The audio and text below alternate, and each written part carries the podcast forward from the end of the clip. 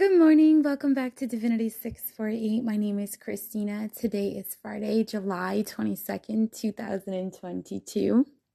It is 6:57 in the morning. Capricorn, I pulled 3 oracle cards for you in one rune. Today instead of doing images of the cards, I did mini videos. You did have spirit show up. You have an orb going straight across the top nice and big for you. Make sure you find the video on social media or on the website because uh, I will be uploading them uh, today and moving forward. This will be the way that all morning messages are delivered.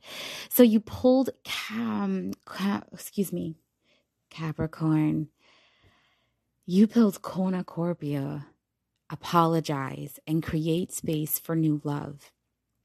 I'm getting strongly that it is not you doing the apologizing, but more so the apologizing for you. Even if you do have to apologize, I believe it's more so for self, right? Apologizing for self because you doubted yourself, apologizing to self because you allowed yourself to be hurt and exposed to unnecessary situations out of love or out of compassion or against your better judgment, um, hoping to see better in individuals that just weren't capable of being better.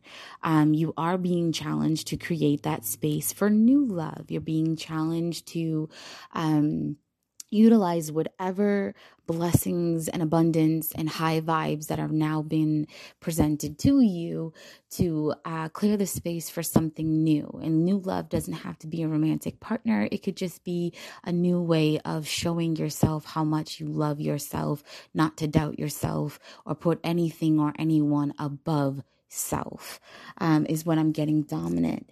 As far as the rune goes, um, you pulled. So please keep in mind, I'm fairly new with working with them. Um, but the energy that is coming off the room you pulled, which is Othella, O T H E L A, it means or it represents inherited possessions, heritage, fundamentals. So the rune you pulled was Othella, inherited possessions, heritage, and fundamentals. So maybe that cornucopia is something that you inherited. And again, it doesn't have to be finances, it could be wisdom, it could be anything uh, but it, it definitely is in alignment with what was inherited. Uh, you will be receiving some level of apologies regarding something that was inherited, and you are being asked to create room for new love, new ways of loving self, and possibly new ways for loving those around you who have harmed you. Um, the back of the card says, When a thing hurts your eyes, stop looking at it. When it hurts your ears, stop listening to it. And when it hurts your heart, stop justifying it. Again, I was right.